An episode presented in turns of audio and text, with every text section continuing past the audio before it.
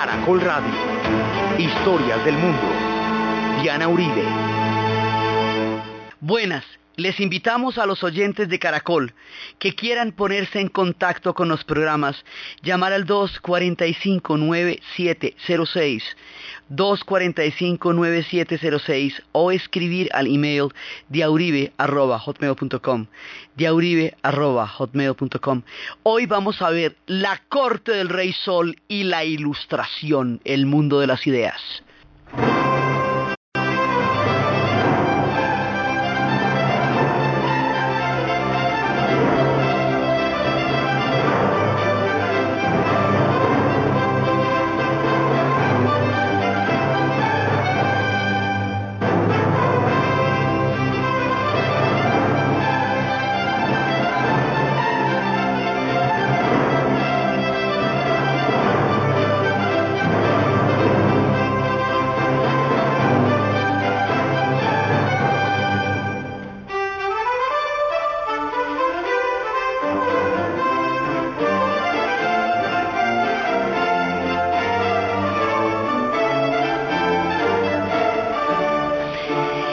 Pasada estábamos viendo cómo se fue generando el terreno para llegar a la cumbre del absolutismo monárquico en términos de la concentración del poder en las manos del rey.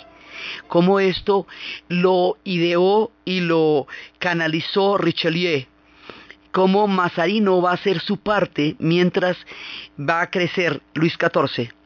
Y cómo Luis XIV una vez que llega a la edad de gobernar, decide gobernar de manera absoluta, siguiendo la línea de todo lo que sus antecesores habían prefigurado como un esquema político que lo habíamos visto empezar desde la época de Enrique de Navarra y culminar en el momento de Luis XIV. Entonces el hombre se sube y siguiendo el consejo de Mazarino no toma, digan, primer ministro, o sea, va a ser él, es el Estado, él es el poder y habíamos visto que tenía una relación sumamente ambigua pero de mutua necesidad con Mazarino porque Mazarino trabajaba por los intereses del rey y el tipo era el rey. Entonces los dos estaban de acuerdo en para quién trabajaban. Sí, y pero claro, era era una personalidad turbulenta, digamos curiosa, pero ahí van. Entonces, ¿qué pasa?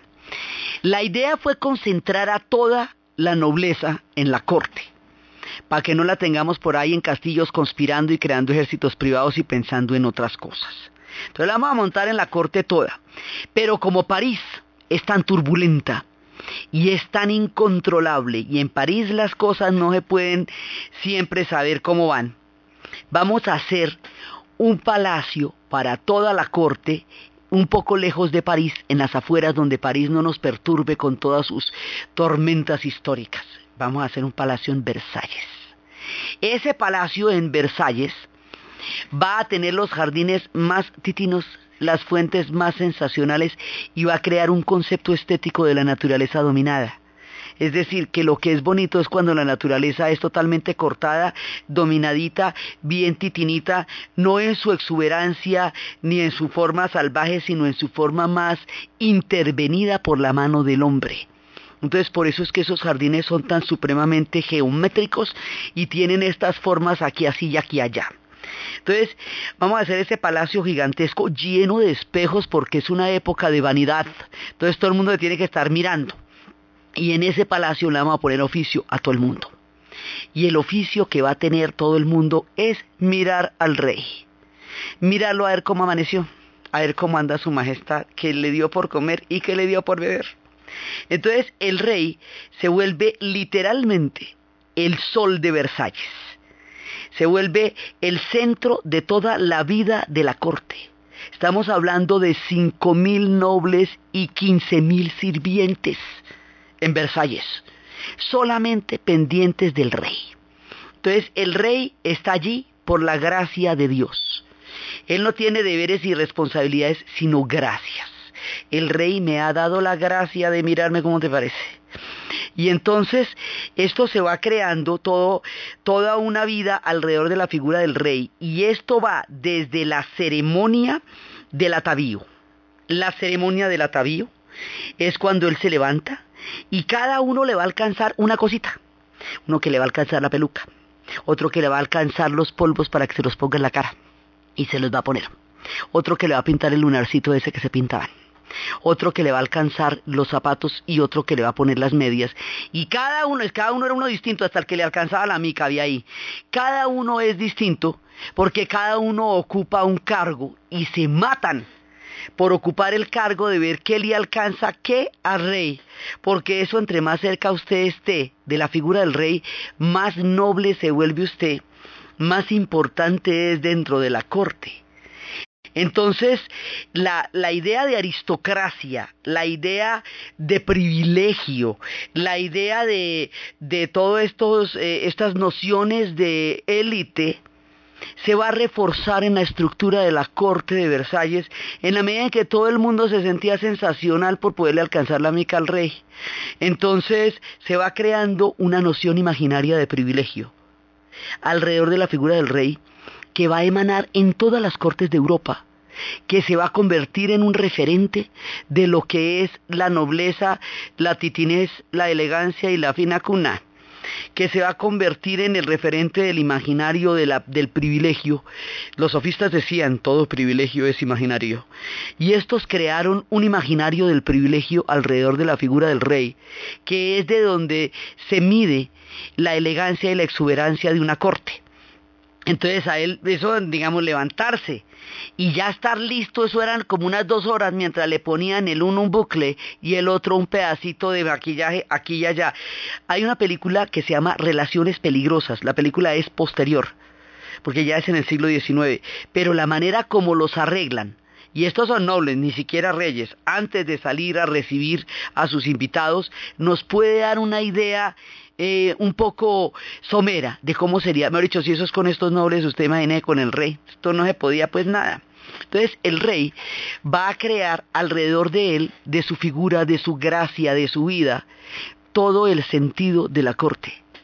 Ahora, Luis XIV es un tipo muy inteligente y él hace eso para fundamentar el absolutismo monárquico alrededor de la figura real. O sea, hay un propósito político claro detrás de eso que él va a llevar a cabo mediante un ambiente que después va a conducir a una frivolidad increíble.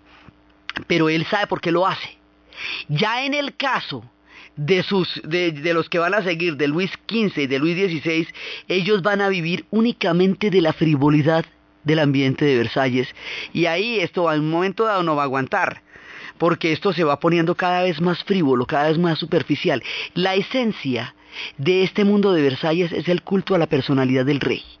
Entonces, el culto a la personalidad significa que todo lo que el rey haga está perfecto, nadie lo va a cuestionar, ¿quién se podría atrever a eso? Hay que decir cosas ingeniosas para atraer la atención del rey a través del ingenio. Si entonces todo tiene que ser ingenioso en la corte, de todo el mundo tiene que decir cosas que sean verdaderamente inteligentes y verdaderamente eh, em, maravillosas para que el rey se vea sentido por eso. Es una corte basada en el halago todo esto es halagando al rey. Es el culto a la personalidad. El absolutismo monárquico resulta tan atractivo para los tiranos, no solamente por la inmensa cantidad de poder que detecta y justifica a través de la doctrina política que tiene, sino porque el culto a la personalidad, el halago, la adulación, los favores, a todos los tiranos les fascinan porque se los empiezan a creer y empiezan a pensar que son todo eso que les dicen y que quedaron mejor hechos que los demás humanos y que quedaron más sensacionales y más divinos y que por eso están donde están, porque son de mejor pasta que el resto. Entonces, por eso es que esa combinación del Estado absolutista con el halago y el culto a la personalidad resulta bastante atractiva en épocas incluso muy modernas. Entonces, esto se va poniendo de una manera tal en que ellos poco a poco se van desconectando del mundo de Francia. O sea, el mundo de Francia queda, empezando porque no están ni en París, están en Versalles y esto es la pachanga. Aquí lo que hay es rumbas todas las noches. Hay comedias, comedias musicales, hay performance, hay de todo para entretener al rey, hay música para entretener al rey. Música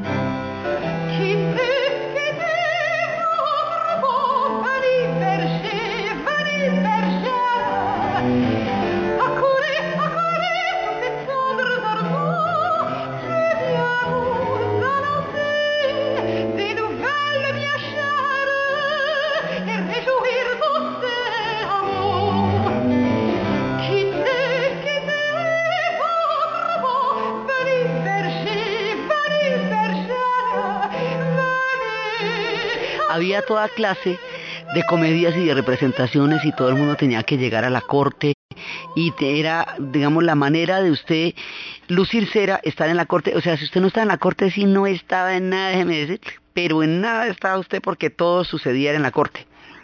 Entonces ellos se van aislando y aislando y aislando de Francia y el mundo y la historia y el pueblo francés está en otro cuento totalmente distinto hasta que esto llegue a colapsar hasta que llegue un punto en que el pueblo ya no tolere más porque cuánto billete le parece a usted que cuesta semejante fastuosidad semejante lujo.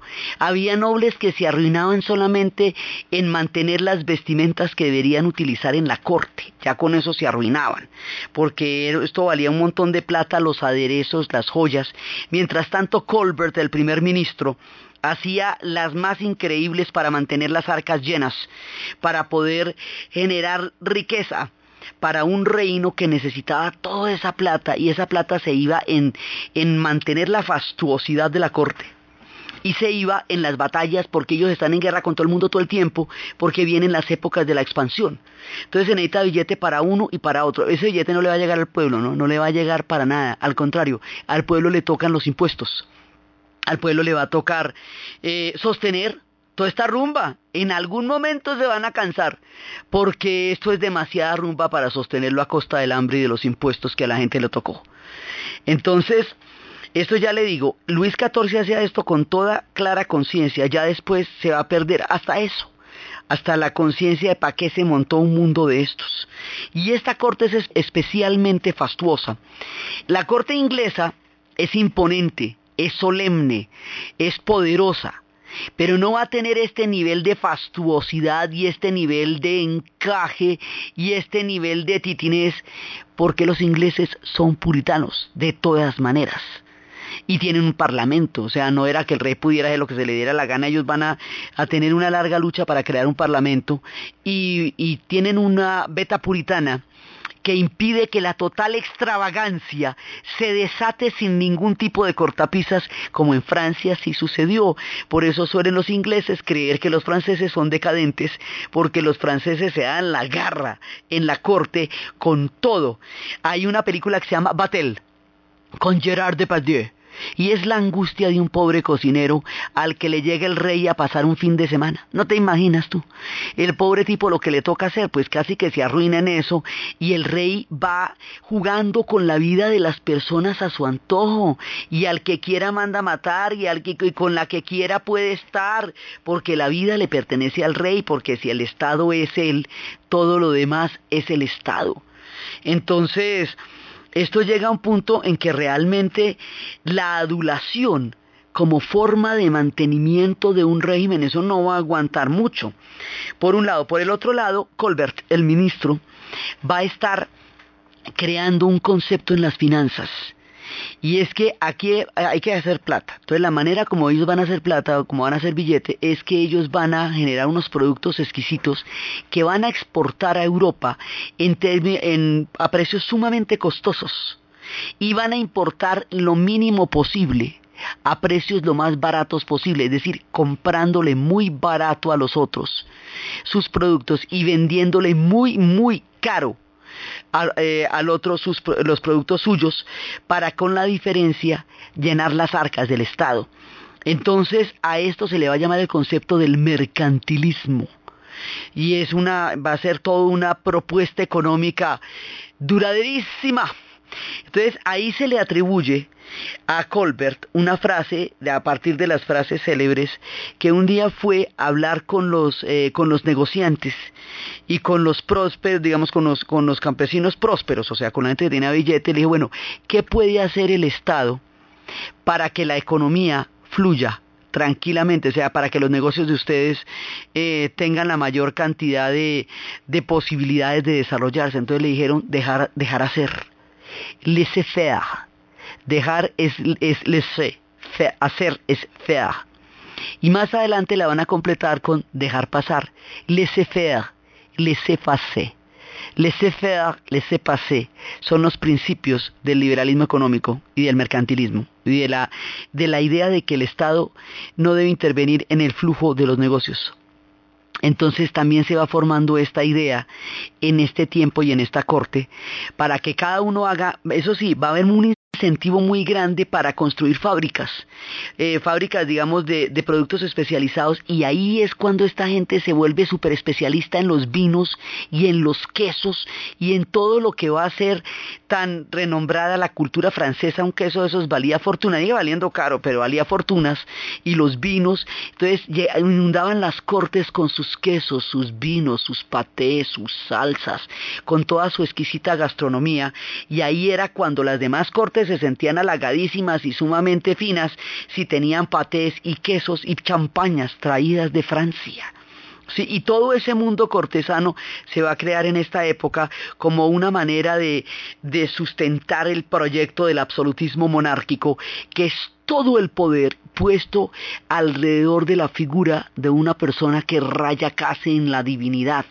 Más adelante, cuando estas cosas ya sean parte del pasado, cuando la modernidad se haya impuesto en los sistemas de gobierno y se creen los estados de derecho y se creen otro tipo de estados también, el mundo, eh, Occidente y Europa va a ver con extravagancia este mismo modelo en otras culturas. Entonces, ya en el siglo XX, cuando conocieron al rey de Siam, y lo que era la corte tailandesa en tiempos en que llegaba Ana, les parecía tan extravagante que se veía a Jules Breiner bailando con ese montón de mujeres todo calvo, pues eso no era más extravagante que lo que era Versalles, solo que fue tiempo después, ¿sí? Entonces el culto al carácter divino de los gobernantes después les parecería un rasgo arcaico de culturas exóticas. El, cuento es de ellos también, esto es también una, una manera de halagar la figura del rey y atribuirle toda clase de poderes, de gracias, de dones y de divinidades. También era un personaje muy temido porque de donde usted se enemiste con el rey, ¿quién lo va a ayudar ahí? ¿Quién le va a dar la mano si usted entre, se va a enemistar con el rey? Entonces todo el día se mantiene entre ceremonias, desde la ceremonia de atavío, hasta el té, el almuerzo, cómo le parecen las vajillas, los cristales, las arañas de cristal gigantescas, los tapetes traídos de todas partes del mundo, cómo le parece todo lo que va pasando en esta corte absolutamente fastuosa, hecha para su propio lujo, totalmente esquizofrénica en medio de la Francia de la época.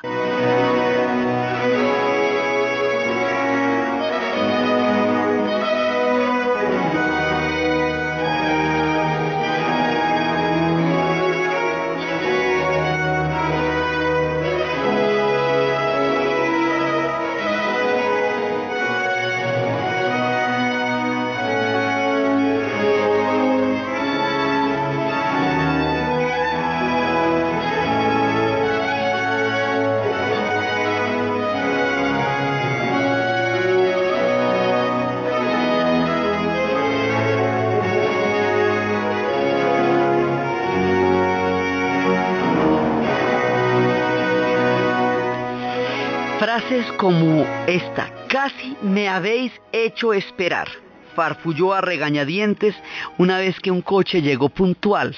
Sí, o sea, casi que lo hace esperar al rey. No, no, no, no, no, imagínate tú. Entonces, este hombre va generando alrededor de él todo eso. Después va a haber ya en otra, otra película que se llama Ridicule que es ya con Luis XVI, que es una historia de un hombre que necesita sacar, secar un pantano porque el pantano está produciendo una cantidad de enfermedades alrededor de la comunidad. Y para eso tiene que ir donde el rey. Y tiene que ganarse la gracia del rey y tiene que lambonearle al rey y tiene que decir cosas interesantes y en eso se le va tanto tiempo que dicen pues no, no, no se va a poder, no hay tiempo y va y seca el pantano él porque pues no se puede. O sea, gobernar en estas circunstancias cuando todo depende de su capacidad de lagartería en la corte de Versalles y entonces cómo hacemos para sacar un poco de proyectos adelante que se necesitan si todo está en estas condiciones. Ahora, ya le digo, Luis XIV tenía tiempo para todo eso, pero Luis XV y Luis XVI no lo van a tener. Entonces, esta condición que él creó como un momento de fastuosidad enorme en la historia de Francia, también es increíblemente frágil y también va a colapsar. Pues esto va a llevar a la Revolución Francesa, digamos, todos estos excesos, todas estas, sobre todo la frivolidad. En un momento dado, ya la frivolidad, más adelante, encarnada en la figura de María Antonieta, con sus pelucas y sus aderezos, va a ofender al pueblo de manera irremediable y ella va a cargar sobre sus hombros la bronca que se está gestando desde esta época y a ella le toca toda, después a ella le va a tocar todo y ella va a simbolizar la ira del pueblo frente a la increíble frivolidad de una corte que solamente existe para sí misma, para su propia complacencia, en una existencia totalmente parasitaria, mientras Europa estaba entrando en una cantidad de tendencias y mientras el pueblo francés moría de hambre pagando unos impuestos muy onerosos para sostener la gran rumba de Versalles. Entonces, si usted está bailando allá, y coqueteando con los cortesanos, pues regio, pero si usted es de los de a pie y está trabajando para que los otros se coqueteen, pues eso a lo mejor no le parece tan chévere. Y este tema del halago tiene su fin también, o sea, no es infinito, usted no puede halagar infinitamente a una persona y todo el culto de los gobernantes se va a cimentar en, alrededor de esta época, de esta figura, y toda la manera en que el gobernante se le, se le atribuyen primero los demás y termina por atribuirse él mismo todo este tipo de, de dones eh, sobrenaturales hechos de la gracia divina de una persona intrínsecamente mejor que el resto. Entonces, o que sí sabe que lo que quiere su pueblo. Ese, después habrá muchos discursos para llevar a lo mismo. Pero Mientras tanto, como la historia no tiene una sola dirección, sino que están pasando muchas cosas a la vez. En Francia está movidita en esta, ella siempre movida, ¿no? Nunca la hemos visto en un estado de relativa tranquilidad. La historia de Francia es todo menos tranquila. Mientras la gente en Versalles está ya en esta pachanga tan tremenda y suenan los cristales y los taconeos, pues están de moda los tacones. Entonces están en hombres y en mujeres y las pelucas se hacen cada vez más rimbombantes y los maquillajes y los lunares y estos colores blanquíceos y estos escotes así que cubrían escasamente los pechos de las mujeres. Bueno, todas esta, estas historias y historias de amor, de coqueteos, de alcohol, de chismes, de concubinas, de favoritos, de todo eso. Mientras todas estas cosas pasaban en la corte, el mundo de las ideas estaba a punto de conocer uno de los momentos más importantes en la historia de la formación de Occidente, la ilustración. La ilustración es un movimiento que tiene su inspiración, digamos, el, movimiento en su punto más alto es francés Digamos, es en Francia donde se van a dar los grandes pensadores, pero Inglaterra sopla los vientos que también van a converger con el mundo de los pensadores franceses. También va a haber, o sea, en últimas va a estar en toda Europa, ¿sí? Pero tiene sus protagonistas más importantes en Francia y en Inglaterra. La vieja Inglaterra también está soplando historias que articulan y entran en contacto con esto un poco.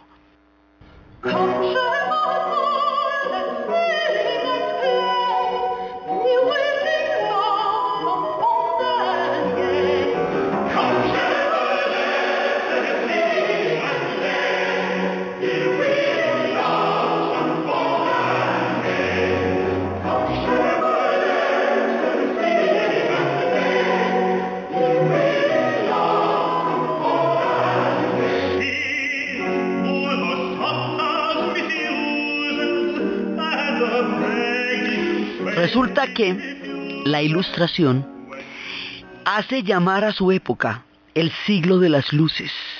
Toda esta época en la que estamos hablando, Luis XIV va a vivir de 1638 a 1715. La ilustración va a ser finales del siglo XVII, siglo XVIII, y va a tener ya repercusiones en el siglo XIX. Pero todo esto nos está pasando en el siglo XVIII. Entonces, es aquí cuando ellos empiezan a crear una mezcla entre el poder de la ciencia, que ya se había venido desarrollando desde Copérnico, desde Galileo, desde, desde toda esta época, y Newton va a ser pues el referente de todos.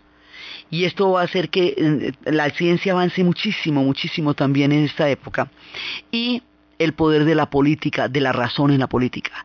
La base de la ilustración es llevar la razón del pensamiento especulativo que dio origen a la ciencia moderna y que dio origen a, una visión geocéntrica del mundo en la época de, de Newton y de Kepler a una razón política que se establezca en la vida cotidiana. Entonces la idea es que la razón va a ser el instrumento a través del cual el hombre va a poder valerse de un conocimiento que pueda probar, que pueda demostrar, que pueda verificar, que pueda estar en capacidad de dirimir a partir de argumentos y no a partir de prejuicios o a partir de supersticiones o a partir de, de pálpitos o corazonadas. Entonces, eso es pues tanto que se le va a llamar la diosa razón.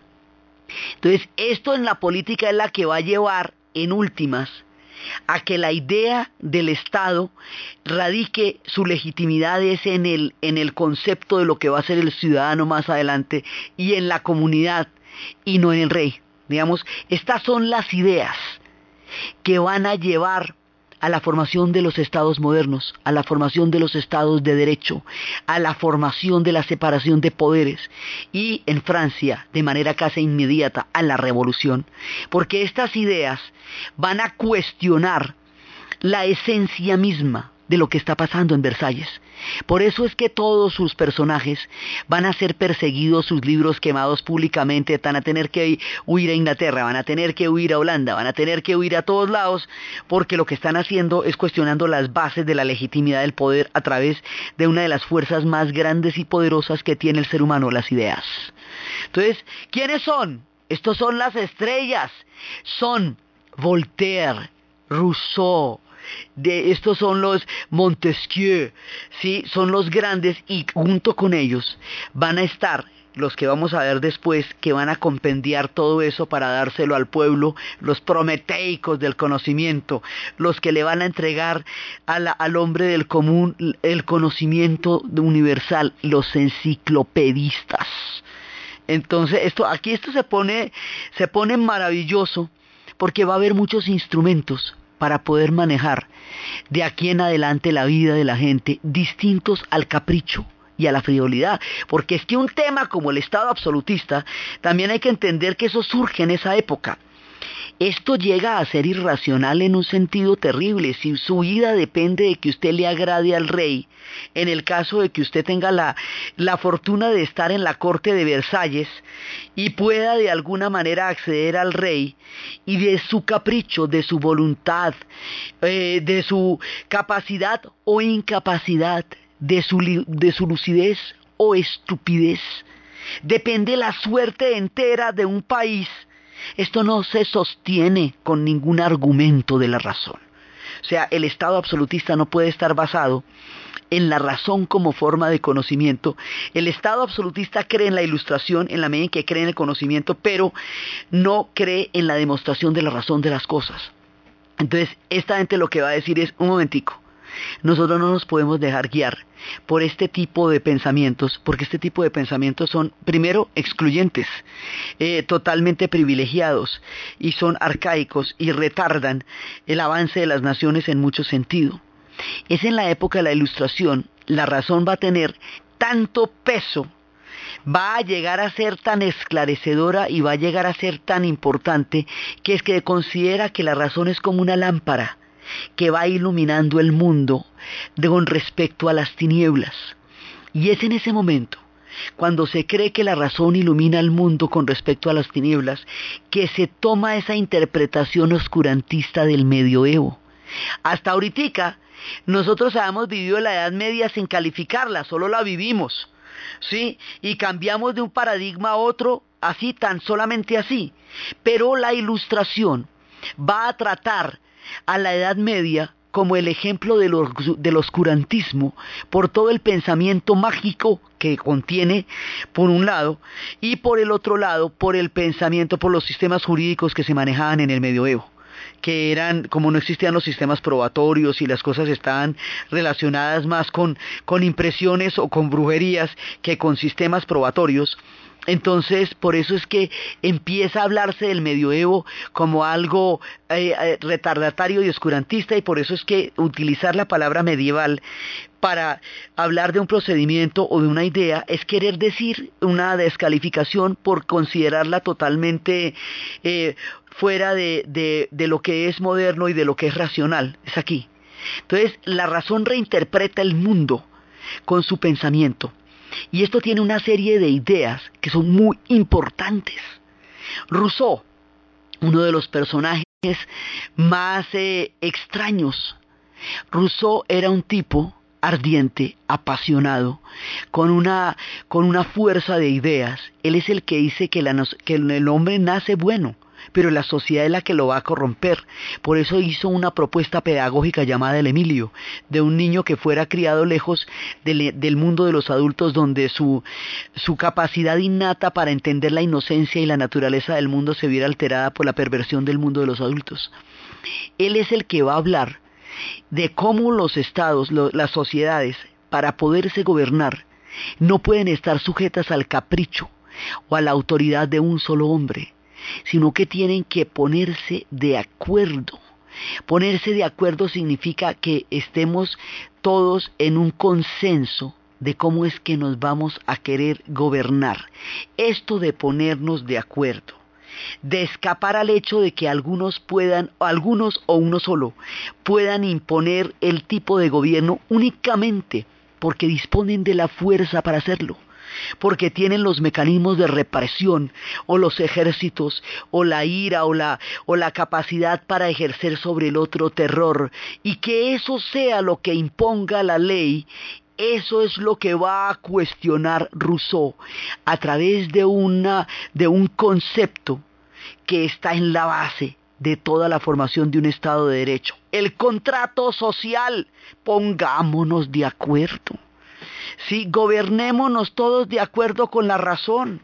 Los intereses de todos se pueden discutir y se pueden llegar a un acuerdo a ver si, si sus intereses, si los míos en un momento chocan, pero en otro momento podemos llegar a un punto medio en que usted da y yo doy y nos ponemos de acuerdo para coexistir. Esto es la base de lo que va a ser en el futuro la democracia moderna, porque la democracia funciona por los consensos. Y esto lo que propone es un acuerdo, un acuerdo entre todos.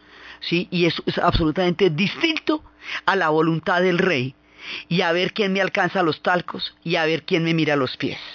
Esto es absolutamente distinto a, los nobles que tenían derecho de pernada sobre las mujeres que trabajaban en la, gleba de sus tierras y se quedaban con ellas la primera noche, eh, la noche de bodas y luego se la devolvían a los sirvientes porque ellos tenían sobre ella derecho de pernada. Esto es absolutamente distinto a todas las formas de poder en que una voluntad se ha impuesto por la fuerza y por las armas, y porque quiere, puede y no le da miedo. Aquí este temita es que, que yo quiero, puedo y no me da miedo, no nos sirve.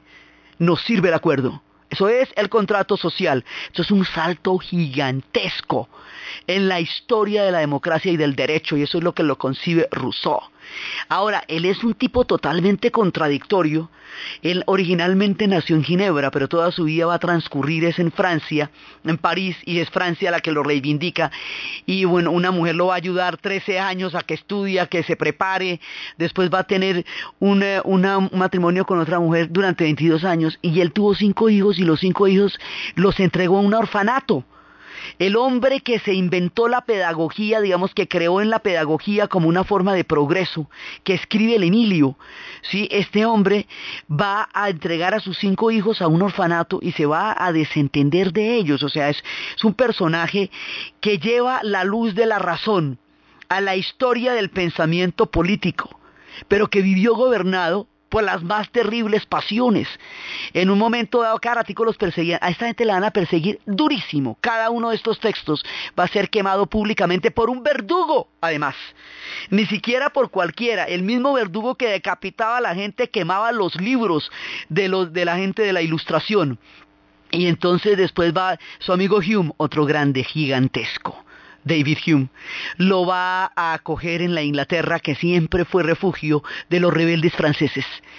Pero el hombre ya está tan amargado allá y tan montador, sí, que no, digamos como que no logra eh, disfrutar de la hospitalidad de Hume, sino que muere muy atormentado porque era un ser de un voltaje fuertísimo y era uno de los que va a llevar los pilares de la razón al pensamiento occidental.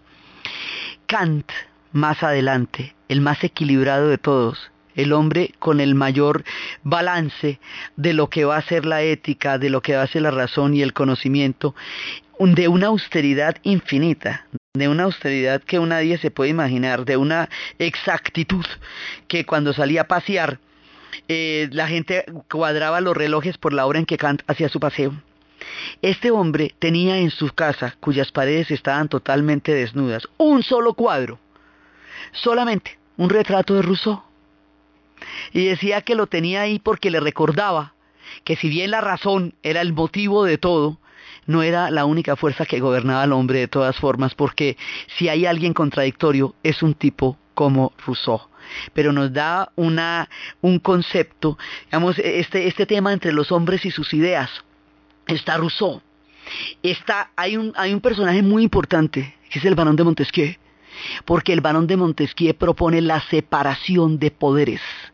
Y la separación de poderes es tan importante porque si el rey es el que legisla, si el rey es el que juzga y el rey es el que castiga, él mismo a la vez, es lo que llaman ser juez y parte.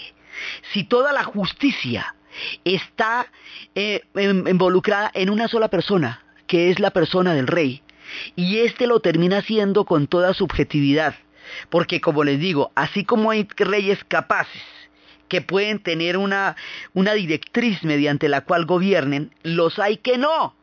Y el que está loco como las arañas o está completamente fuera de foco o no le interesa eso tiene el mismo poder para gobernar sobre la vida y la muerte de los hombres que el que tenía alguna razón o algún proyecto. Por eso es que digo que esto en manos de Luis XV y Luis XVI es de alaridos porque este sabía qué estaba haciendo, pero los demás ni les preocupa la pregunta.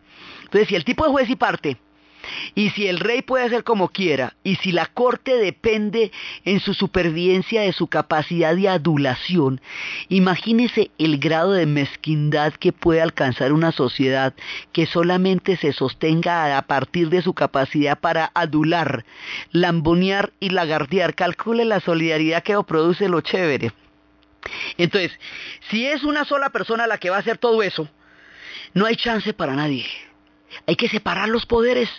Separemos los poderes, que haya alguien que cree las leyes, que haya alguien que, que eh, las haga cumplir y que haya alguien que si no las cumplen castigue a las personas que no las cumplen. Que haya una rama legislativa, una rama ejecutiva, una rama judicial y que no sean los mismos porque la naturaleza humana es corruptible, el poder corrompe y el poder absoluto corrompe absolutamente.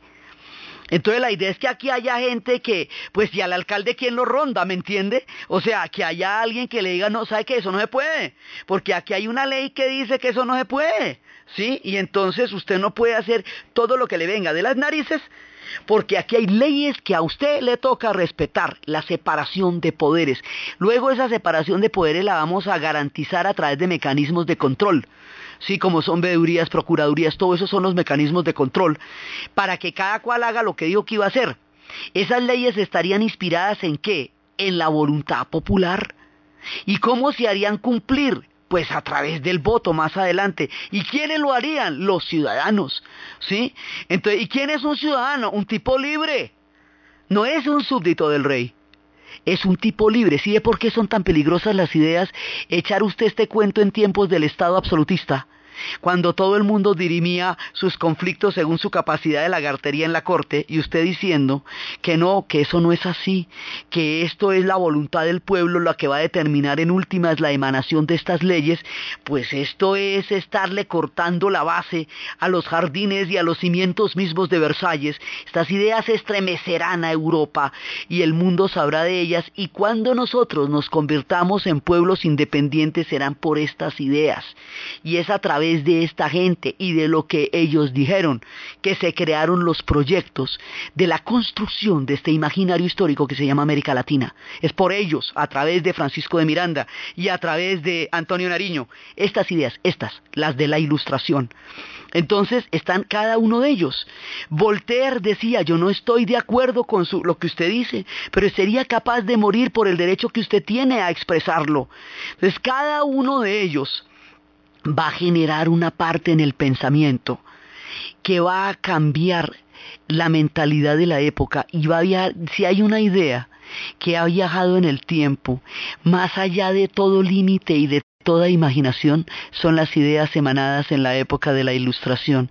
Por estas ideas, por lo que eso significa para la historia de los estados modernos y la futura formulación de los derechos del hombre y del ciudadano, base de los derechos humanos, a este siglo, por estos pensadores se le conoce como el siglo de las luces, porque ellos llevan las luces de la razón a un mundo gobernado solamente por el capricho de los gobernantes. Este es un proceso que se da paralelamente en Inglaterra, porque en Inglaterra están haciendo el, Parlamento para eso. Desde la Carta Magna, sí, que era limitar la autoridad del rey, hasta el Parlamento para eso también. Sí, ella está haciendo lo suyo. ¿Sí? Y es en este momento en que se está dando también la revolución en los Estados Unidos, que va a consignar el tema del fundamental y autoevidente en la construcción de la Constitución americana, que declara que es un principio en sí mismo autoevidente que los hombres han nacido libres e iguales ante la ley esa, digamos, dentro de todo el movimiento de las ideas que se está generando en el siglo XVIII, el hecho de que la Constitución de los Estados Unidos garantice la igualdad de todo hombre ante la ley, es un avance gigantesco porque quiere decir que las personas no están determinadas por la pertenencia a otros seres humanos, sino por la libertad intrínseca de haber nacido y esto es el ese es el concepto de ciudadano. todo eso se va formando en esta época, digamos, cuando los sistemas electorales para elegir gobernantes se hacen sobre la base de que los que los están eligiendo son ciudadanos y los que son elegidos también. Y esos conceptos se van dando. ¿Para qué se hace eso? Para hacer un contrato social. Es la manera como el contrato social se expresa. Así que cada persona, en el futuro, a medida que estas ideas se vayan aumentando, va a tener el derecho, es el que habla de cómo la, el dolor, el sufrimiento, no hacen mejores a las personas, no obtienen de ellos verdades confiables, no permiten que la ley avance y cuestiona la tortura como forma de obtener información y como sistema probatorio porque dice la tortura no prueba nada. La tortura solamente dice que una persona fue eh, tuvo tanto sufrimiento que dijo lo que usted quisiera que esa persona dijera. Una persona bajo tortura dice lo que usted diga, puede confesar que es marciano, que es conejo, si toca. Entonces, no puede existir la tortura como sistema probatorio. Tiene que haber una forma en la cual una persona tenga garantías al ser juzgada. Y eso es un sistema probatorio que no toque la integridad física de la persona en cuestión, sino que la ponga ante la evidencia de, de los hechos que pueda ser juzgada por la razón. Los sistemas probatorios empiezan a, concebirse en las... Y es un sistema probatorio lo que hace una sociedad de un Estado de Derecho. Es decir, que usted tenga el derecho a ser juzgado por los actos, por los hechos y por las evidencias que se puedan acumular alrededor de la acusación que a usted se le está haciendo. Una, hay una presunción de inocencia y que usted tenga derecho a probar su culpabilidad o su inocencia. Todo eso, pero sobre la evidencia y no sobre la tortura, sobre el examen de la razón de los hechos y no sobre el sufrimiento físico, psicológico. Y esto ahí es cuando se empiezan a establecer las distancias entre todas las épocas que habíamos visto en Francia donde, donde los torturaban para obtener información. Y esto es lo que fundamenta los estados de derecho y los derechos humanos, este tipo de cosas. Entonces, esta gente está creando un nivel de pensamiento muy grande. Y ese nivel de pensamiento tiene dos paticas, la política y la ciencia se está trabajando la matemática, se está trabajando la química, la Lavoisier está formulando los principios que acuñarán la química como una disciplina del conocimiento y la sacarán de la época mágica y alquímica de los tiempos de la piedra filosofal para convertirse en una, en una disciplina de la ciencia. Entonces todo esto está pasando, esto es lo que va a dar también las misiones geodésicas para ir a medir el mundo, la redondez de la Tierra, la línea del Ecuador y llegarán a Quito con historias que se hicieron en esa época y también la expedición botánica. Y todo esto que va a tener tanta influencia son los rostros de la ilustración, es la cara de la política y es la cara de la ciencia. Y más adelante, en esta época también, habrá unos que van a acuñar todo esto en un solo compendio porque van a entender que los derechos no se pueden ejercer si no se conoce la información que los hace reales y van a crear una de las epopeyas más impresionantes de toda la historia del conocimiento, la enciclopedia. Y eso las historias de los enciclopedistas, de los grandes escritores, porque esta es la época de los, del enfermo imaginario de Molière.